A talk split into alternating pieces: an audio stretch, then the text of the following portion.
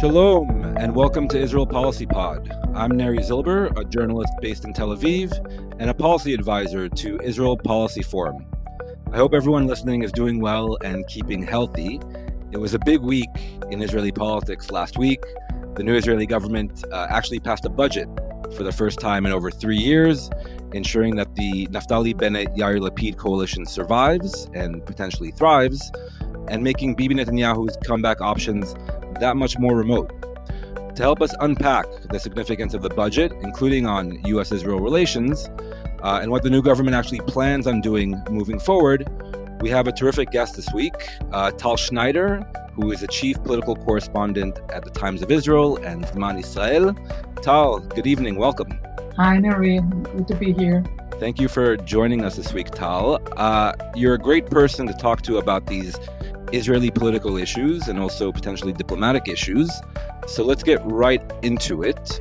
Uh, the new Israeli government, led by Bennett and Lapid, uh, they took power in June. As we all know, it's uh, eight parties spanning the gamut from uh, the right, to the left, and the center, and even an Arab Israeli Islamist party. Since the time they took power five months ago, their main priority was passing a budget. Uh, now, help explain to our listeners why this was so important to the new government that took power. Right. Uh, so the budget, it's a bill which is a center core of, uh, you know, maybe any democracy. And in Israel, if you don't pass a budget, then the government or the, actually the Knesset, the legislative uh, uh, body is dissolved and we're going to election.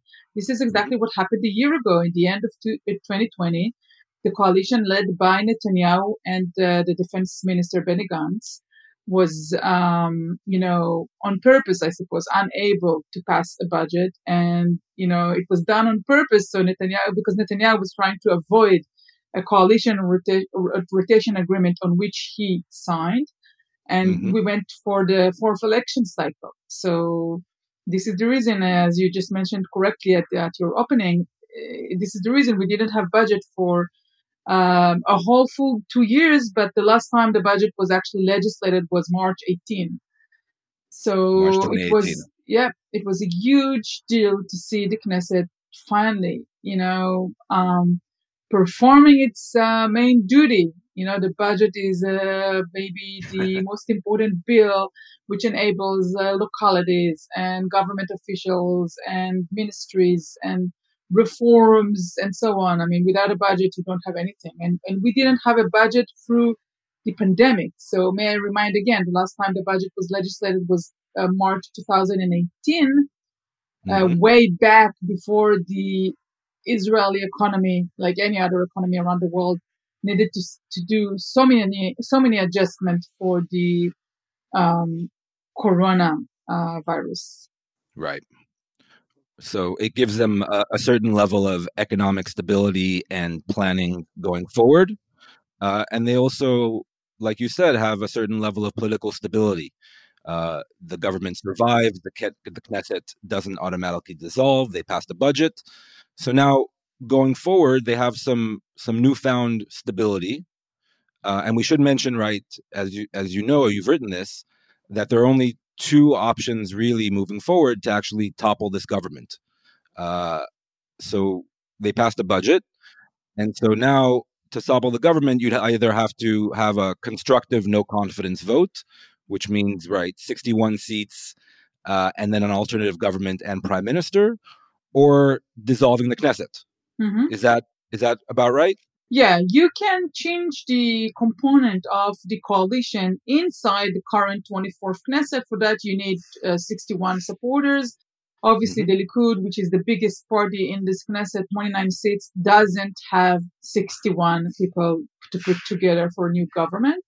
Uh, the other option, as you said, is to go for election by dissolving the Knesset. Also, in order to pass that, you need 61 members to sign on a bill that will dissolve the Knesset. So nowhere to go. And if you are looking at the current, you know, political players, Gideon Sa'ar, and Naftali Bennett, uh, Victor Lieberman, I, I, just mentioned the people from the right wing specifically because it seems that on the polls, uh, their numbers are, you know, very weak. So dissolving and going for election for what or changing the component for what? it's you know they're better stick to whatever they got at the moment because this is their right. only viable option to stay in power. Right. They don't want to pass a bill uh, basically giving up their jobs. Exactly. Or their seats in Knesset or their ministries. That's a very uh, important motivating factor. Uh, and we should also mention before we move on that if the Knesset were to dissolve, uh, Yair Lapid would almost certainly become prime minister, which is a, a big sanction, so to speak, against Naftali Bennett to actually dissolve the government. Right. It's not almost certainly, it's like certainly 100%. The, the, the laws have been changed here before the coalition agreement, such that if uh, Naftali Bennett is pulling any tricks on Lapid, then Lapid gets to be the instant prime minister. Actually, mm-hmm. it's a mm-hmm. prime minister for the election period, uh, which can be like around three and a half months, but or two years. Right, because if, if they're unable, if they after the election there is you know a tie yet again, then he becomes the interim prime minister for a very long time, as we've seen in the last two years. Right. So that's a big sanction for Bennett uh, and good news for Lapid. And that was part of the agreement that they both reached when they formed this government. Uh, mm-hmm. No tricks or shticks like, like you said at the top, uh, that happened to Benny Gantz last year when he uh, when he entered into a very short-lived unity government with Netanyahu um, after the third election, I think. Exactly. Right. So okay, so they passed a budget. They have some stability. Uh, moving forward, we've heard over the past five months since, since the new government took took power, there was before the budget and after the budget. Like they say in Israel, you have before the holidays and after the holidays. Mm-hmm. So now we're after the holidays, we're after the budget.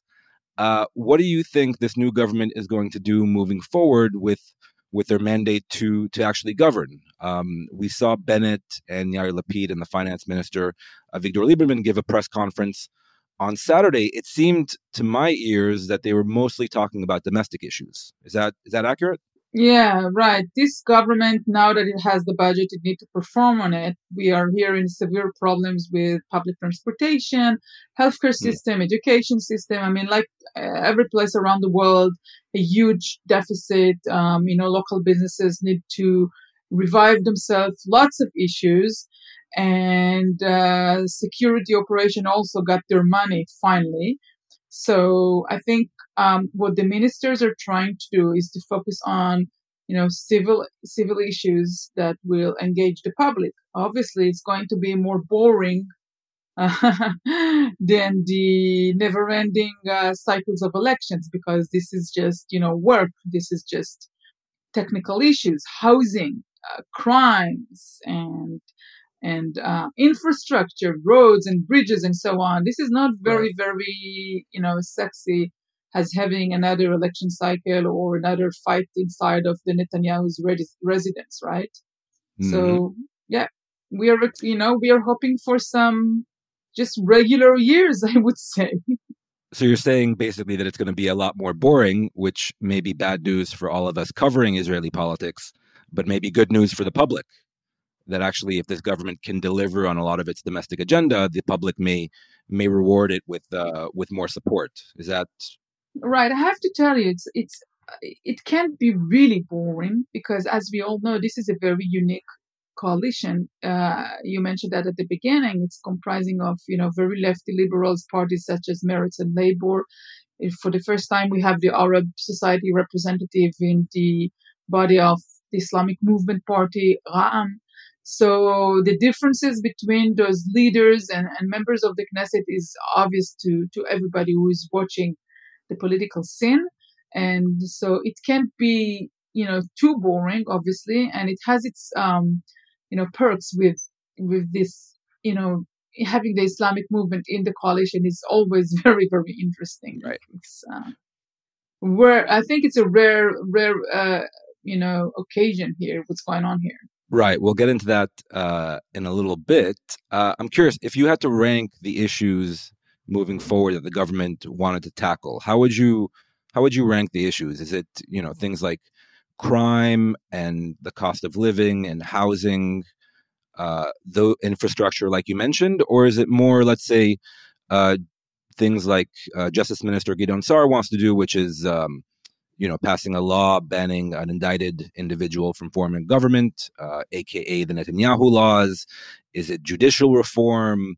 Uh, is it issues like, say, housing in East Jerusalem and the West Bank? Do you do you think this government can actually prioritize, let's say, the first batch of issues as opposed to the second or third batch of issues? How would you rank it? I would say there's the the Twitter world issues, and there is the real life issues. So mm-hmm. crime, in, specifically in the Arab society, is probably very high on the list at the moment. We have already seen some moves being done by the Justice Ministry with respect to, you know, um, you could have seen that in the budget and also in, in the first um, first things on the of the order of business, um, the bills that are being uh, put forward at the moment with respect to if you hold an illegal weapons and mm. other things like that. Again, not the sexy, very uplifting, you know, issues to talk about, but it's definitely those are the th- first things that are being submitted, and um, the media doesn't probably go deep into that. But I think I think talking to the justice minister uh, Gideon Saar, he actually told me that this is on the top of his list and this is going to be the first, you know, decrees and the first bills that are going to be put forward. Okay, anti-crime. Anti-crime, yeah. It's not obviously it's not phrased anti crime in the Arab society. This is uh, as it is phrased. It is fighting crime in the entire the society. But we do know there is a huge problem in Israel at the moment of of uh, murder, huge murder rate in the Arab society. So right. I think I think that's that's the first there. Um, but also he's also playing on the, as you said, the anti anti Bibi laws. Uh, I don't think that's the right description.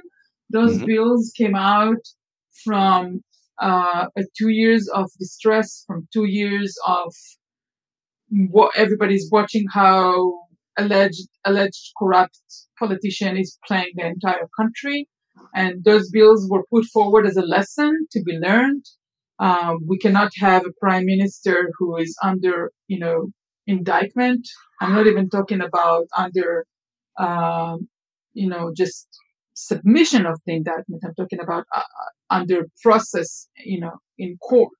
Right. And the other one is a term limitation that is that bill has been put forward for so many times uh, through the years, even before the Netanyahu investigation began. So um, this is a bill that was being discussed, and actually we had that bill in the past year in Israel, and it was annulled uh, before before Netanyahu came to power. And you know they are now realizing that if you are in government for 12 years, the you know the likelihood of corruption through those years is higher than if you finish up after two terms, after eight years.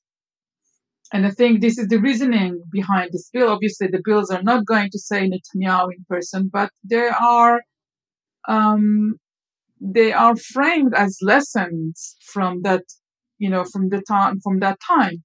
By the way, also just one point: if Netanyahu is able to become a prime minister during the 24th Knesset, I mean the current Knesset, uh, having a different component of the coalition and so on he is not going to be limited because those bills are not going to be in effect before the 25th Knesset, which is the next, next Knesset. So he's not completed, completely shut off, if you understand what I'm saying.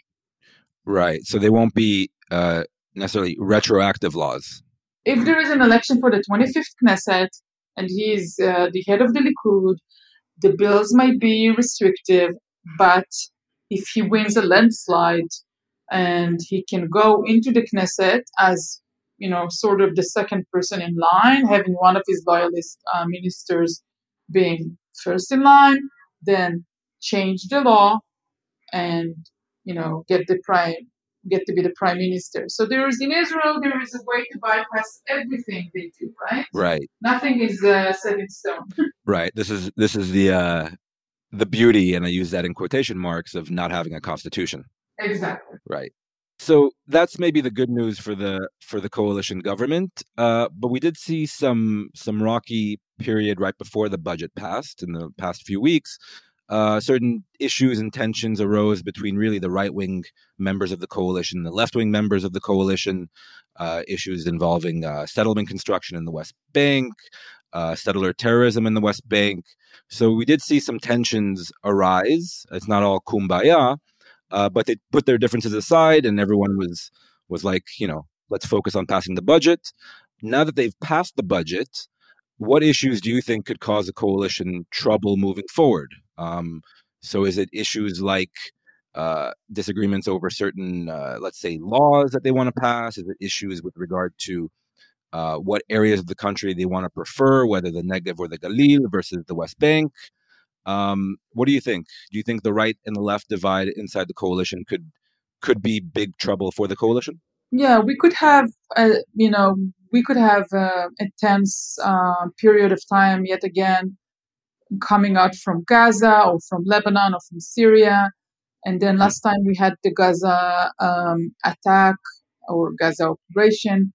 We have seen a huge rip inside the Israeli society between Jews and Arabs. This could be, I mean, this was just set uh, maybe two weeks before the government was formed. And this can actually set another um, you know, riots in the streets and uh, horrific violence between Jewish and Arabs. So mm-hmm. that could be a major uh, point of contention. Another point of contention, I think, uh, could be the American administrations in their willingness to um, put back the American embassy in, um, you know, American embassy. I'm, I'm, I'm, sorry, American consulate for right, the, the Palestinians' affairs in Jerusalem. And um, you know american administration is pushing back on the decision to build more housing in judea and samaria. So those you know issues can cause lots of trouble in the coalition you already seen uh, yair lapid which is much more liberal and is the next prime minister you already seen him saying in on camera i think the other night that his government, including himself, did not agree for the reopening of the American consulate in, in Jerusalem. So Right. Uh, and that's a rare, I mean, he stood by his partner, Naftali Bennett, which is much more, I mean, partner and prime minister. And Naftali Bennett obviously is much more to the right. And he stood by him on that front. And I think that was supposed to portray to the Americans that if you are, well, if you will try to, you know, rock our boat, it's not, the outcome is not going to be good for us.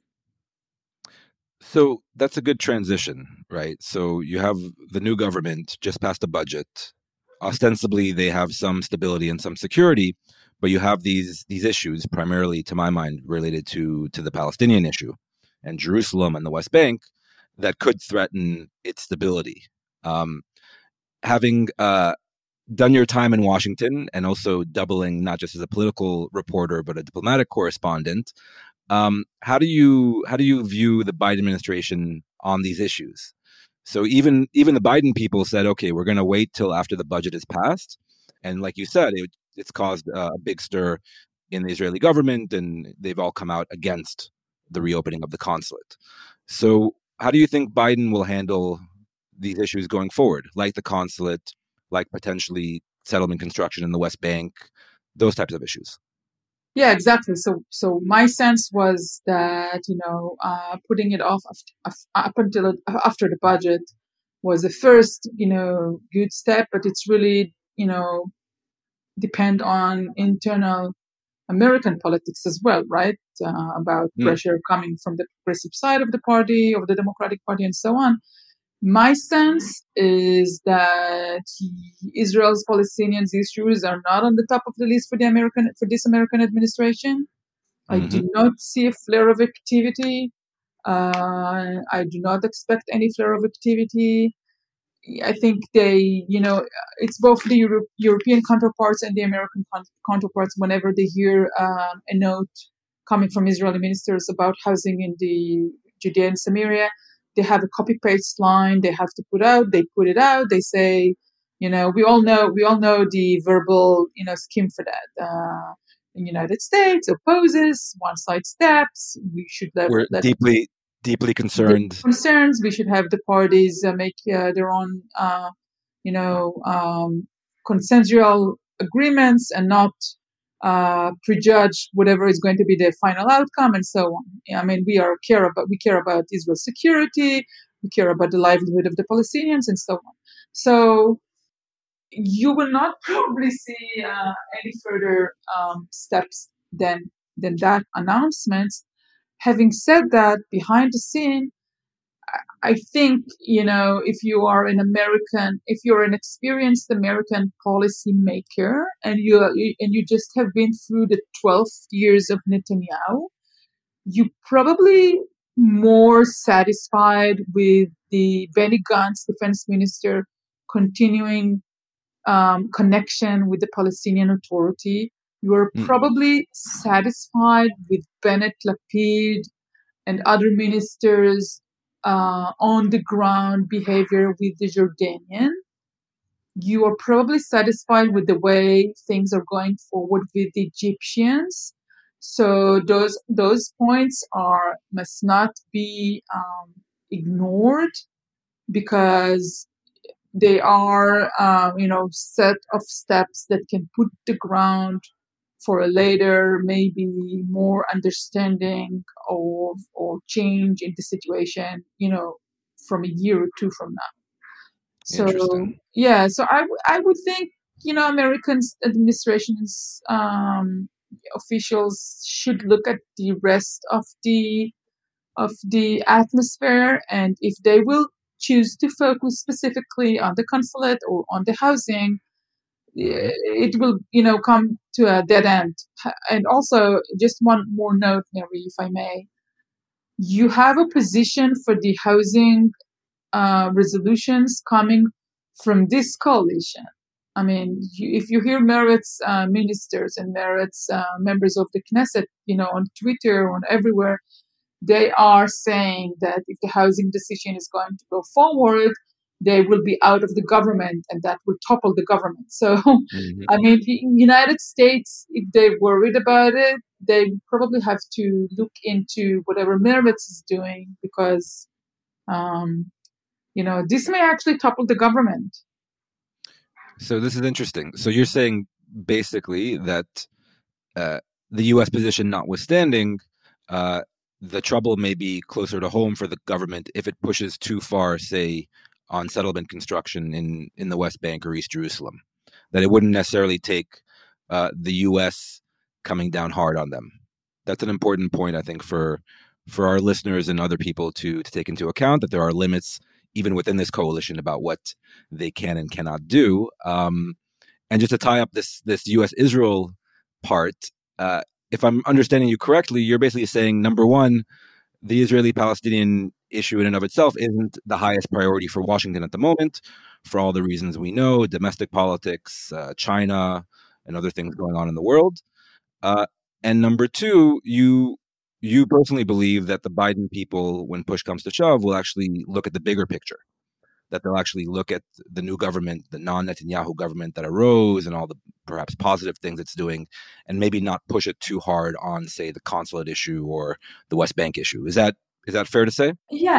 Again, those are not just positive steps or positive issues. Those are steps that are related to the Palestinian issue mm. in a not direct way. Having a good relationship between Israel's uh, officials and Jordanian uh, officials, it's it's it's usually a very good um, way to start something with the Palestinians. So you know, it's it's it's like the first block, it's the first layer. And Netanyahu was in the former Prime Minister Netanyahu. His relationship with the Jordanian were cut off, and they were, you know, in disastrous situation for for the last several years. Right. And building the blocks back put, you know, a fresh approach to the way things may go forward, and having a very smooth transition between Israelis and the Egyptians with the security cooperation and so on. Mm-hmm. It's another really important layer. So. Okay, those are also very important issues, uh, notwithstanding the Palestinian issue in and of itself that that we uh, all care about. Um, we're gonna switch to uh, a new segment that we have called uh, "Ask the Forum," where we take uh, listener emails and questions Uh, if you have any questions for future episodes of the Israel Policy Pod, you can email us at policypod at ipforum.org. And you can write it anonymously as well. Uh, just include that in the email. Uh, the past week or two, we've had several uh, emails. Can't name all the people who wrote in, but they were asking basically the same question, Tal. And it's we can sum it up by where where does Bibi go from here? What what is Bibi going to do? Uh, especially now, we should add that the budget is passed, and like you said at the top, his options for for toppling the government have have limited. So, as somebody who has covered Bibi for for many years, uh, what do you think he's he's going to do moving forward? Do you think he's going to retire from politics? Well, uh, it's hard for me to predict what are his plans, but I can tell you definitely what he's not going to do. Okay. And I think he is not going to retire from politics. I think he's not going to cut a deal on his trial. Mm-hmm. Uh, as it seems for now, he is sticking to his situation, uh, maybe convincing himself that this government will be, you know, will you know, crippled pretty soon or something will happen. Uh, it has a 59, uh, no, it's not 59, but the opposition it consists of 59 seats, and the majority obviously is 61, but it has 52 uh, right. out of the 59. It's a lot. I mean, that's a powerful opposition. So they are able to, you know, kind of um, put a lot of pressure and a lot of uh, game playing in parliament in order to make life miserable for the coalition and make life impossible for the coalition. We already seen that they weren't so powerful in the budget process, but mm-hmm. on a day-to-day legislation, they show immense power. And um, he he is sort of enjoying that. I, I wouldn't say that he's really enjoying it, but he is still in the game for just this little, you know, hallway politics, just, you know, pulling tricks behind the scenes or, you know, his, his, his most loved, um, uh, how would you say that? The most, um, um, he's the most popular politician? Uh, no, no, no. I wanted to say that his, um, favorite part of politics is the speeches that he gives. Mm-hmm. And uh, he, he, believes in the power of the speech. He thinks that if he makes a speech, that will cha- that will you know make the change. Uh, that was his strength, but it, it was also his um, disadvantage through the years because speeches did not get Iran to stop uh, enriching uh, uranium, of course, but speeches did make the American administrations or other world leaders or the Israeli public follow him very strongly. And so I think he enjoys very much this, the, the art, the craft of speech making in the plenum. We saw him this week standing on the plenum, bashing the coalition, thinking that this is very effective. I, I thought it was counterproductive, but you know, still, I mean, he that's that's what he does. Right. Um, he's also writing a book, uh, which may generate uh, a, a, nice sum of money. He's not ready to be retired. I think he just turned seventy three or seventy two like a month ago. Right. So he's he's not ready to retire. He's thinking things are going to come around he is probably beating everybody else on the Likud uh, top uh, candidates to become next uh, leader of the Likud. If there is an election today, he's probably beating uh, all of them. Mm-hmm. So he has this very he has this very powerful base, uh, party loyalist, and probably around 100,000 people who are party members. They support him in a strong you know ways and manners on social media and some of them in the streets and uh, some of them in a very uh, i would say violent verbally violent way. Right. And he gets uh, a lot of uh, energy from these people. Some of them are really blunt and are the, are on the insightful uh, side but still he is you know he's um, taking a lot of power uh, personal power from that, and I think he is enjoying that. So on that point, you don't see any real challenge coming from within the Likud. Like we saw a few weeks ago, Yuli Edelstein, the former health minister, a senior official from within the Likud party, basically come out and say, I want to challenge Netanyahu for the top spot because I don't think if Netanyahu remains the leader of the party that we can actually get back into government and into power. Uh, so that was just one example, but you don't really think that you, Edelstein and maybe others will will mount a real challenge against Netanyahu inside the party. Well, I think they are a challenge for him, but we've seen through the last 12 years that every time that a person took up against Netanyahu, he managed to get between 25 to 30 percent, mm-hmm. maybe 30 something percent, uh, and then Netanyahu took the rest of it. If you have two contenders or three contenders at the same time, maybe together they will come up with 40% and he will take 60%. Mm-hmm. So, uh, it, you know, you only need 51% to win or 50, 50 point uh, something to, to win. And um, according to the rules and laws of the Likud, if uh, none of the parties got 40%, they're going for a second round. And a second round, you are facing just one person. And definitely then Netanyahu is taking uh, power. Um, right. Some people in the Likud are, you know, they're very, um, they're rooting for primaries because they think, you know, having a primaries on the top of the list will get the Likud to be more and more vibrant and more lively party it is already a very vibrant and lively party. It's uh, let's it, let's also mention that it's um, you know it's the, the they're still doing a democracy in the Likud, right. which is not the case in many other parties. I think maybe only Labour, Meretz, and um, Hadash, which is a part of the Joint Arab List, those are the only parties that are still doing internal democracy. So the Likud is doing internal democracy big time, and um, and on this internal democracy, Netanyahu always wins because he is very popular within, within the Likud people. And he loves campaigning. He loves to be in the streets and, and you know, talk to people. So going on in a campaign for him, it's a you know, it's a bliss. I, when we saw him four times enjoying himself, I mean, the Israeli public suffered, but he didn't care much. I mean, he was enjoying himself so much going on the campaign trail. Right. He uh he through four successive elections, he seemed like he was campaigning the hardest, and he was the one that was actually prime minister, which was uh, remarkable to see. But uh, like you said, uh, the public suffered. Um, Tal, let's shift to our second newish segment called uh, Curation Corner. Uh, as I've said in the past, there's a lot of content out there. Uh, so what we try to do in this segment every week is to highlight our favorite recent pieces, uh, either articles or books or TV shows uh, that you, our listeners, should check out. Uh, obviously, Israel related. Uh, I'm going to give you my choice, Tal, and then you can you can tell us what you want to recommend to our listeners. Um, but I want to recommend a article that came out in the New Yorker, written by Ruth Margalit, called "The Arab Israeli Power Broker in the Knesset." Is Mansour Abbas changing the system or selling out the Palestinian cause?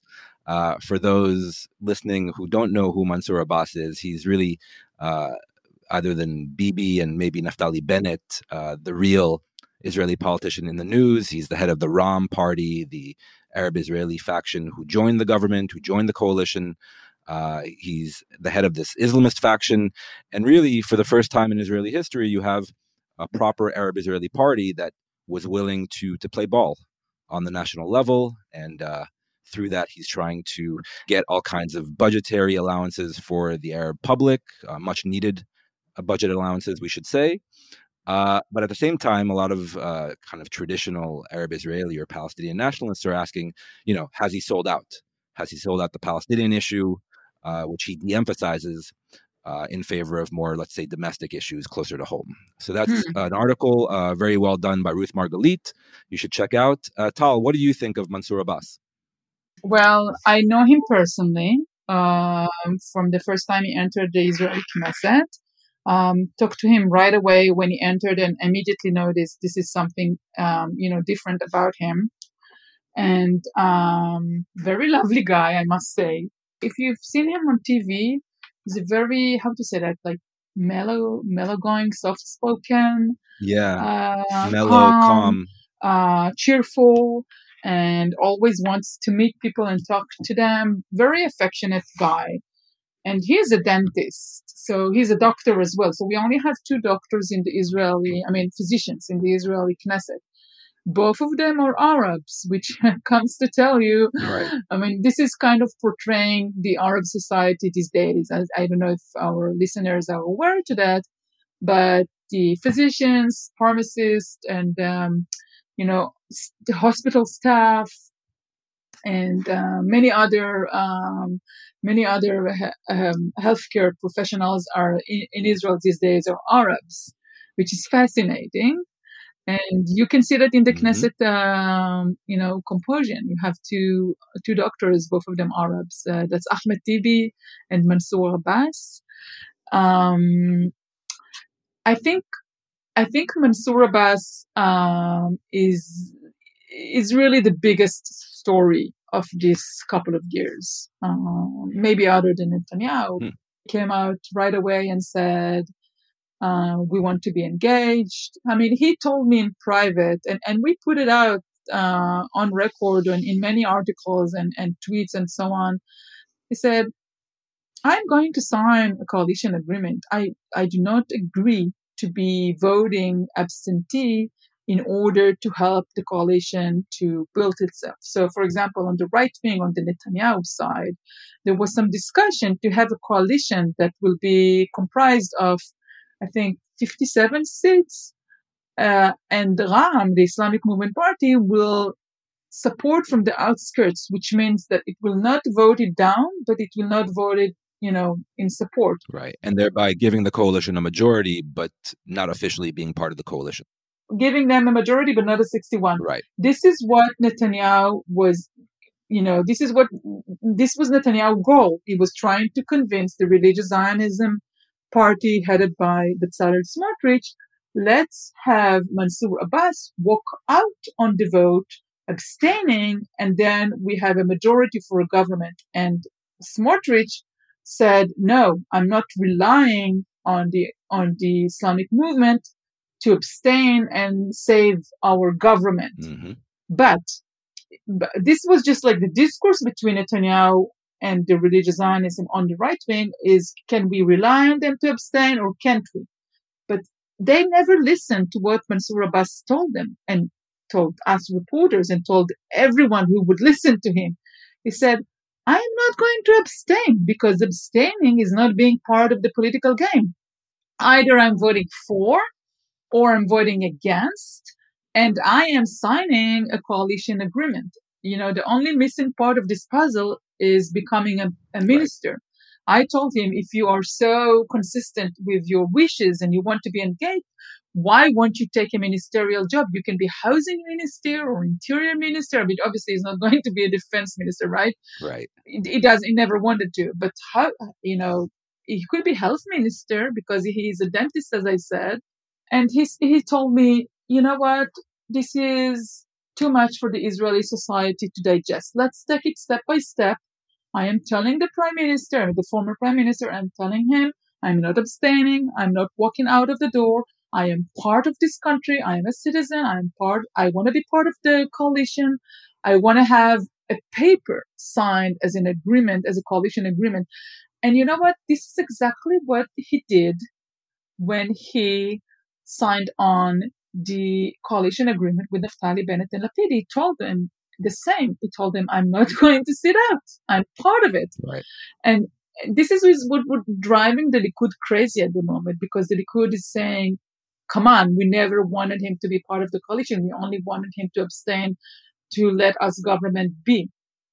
And Mansour Abbas is telling them back, no, that was never the case. I would not agree to that.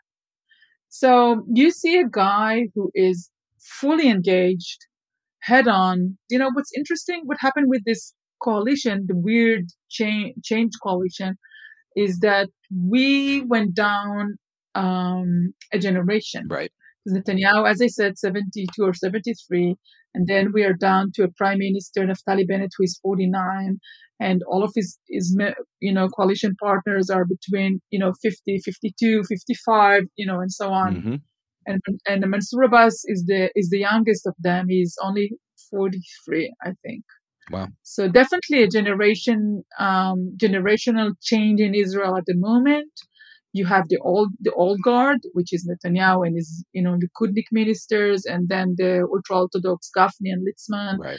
and they they all behave you know kind of old guard type. And when you look at this coalition, uh, except Benny Gantz is only 60 and maybe Lieberman is 60, but the rest of them are between, you know, 52 and 49 and so on. So that's that's a change, a shift. It's not an not a not important point. Uh, really interesting to keep that in mind. You know, a generational change in in Israel. Uh, it remains to be seen how well this new generation can actually govern. Uh, Mhm. Tal, what's your recommendation for Curation Corner? Okay, so um, I I I will go with what I really read and not something that I maybe should have read or so because um, when I'm reading, I'm actually trying to take my mind off policy, politics, and Middle East issues. And this is just my um, you know free time reading. hmm And I have to tell you, in the last couple of years, I've changed my, there's like a behavioral change. Instead of reading, I am doing the audiobooks. It's a huge change for me. I've read books my entire life, you know, flipping through the papers and then reading them digital, digitally. hmm You know, I think I haven't opened a book with my, you know, hands and eyes for, you know, for years now. I've only read di- digital books. But then about two years ago, I moved completely to just listening. Oh, It's easier. Yeah. Yeah. Listen, completely listening to whatever is on those uh, audible books or audiobooks or um, on one of those apps. I'm taking it. You know, unfortunately, some of the things are not. I mean, in Hebrew, in Hebrew, we don't have much of uh, right. of an um, um, how do you say um, possibilities to listen. So I'm only listening to English uh, to books in English. That's unfortunate, but that's what we have. Okay. So I'm I, I would just tell you what I'm listening to at the moment. I'm listening to The Promise by Damon Galgut, which just won the Book, Booker Prize uh, award.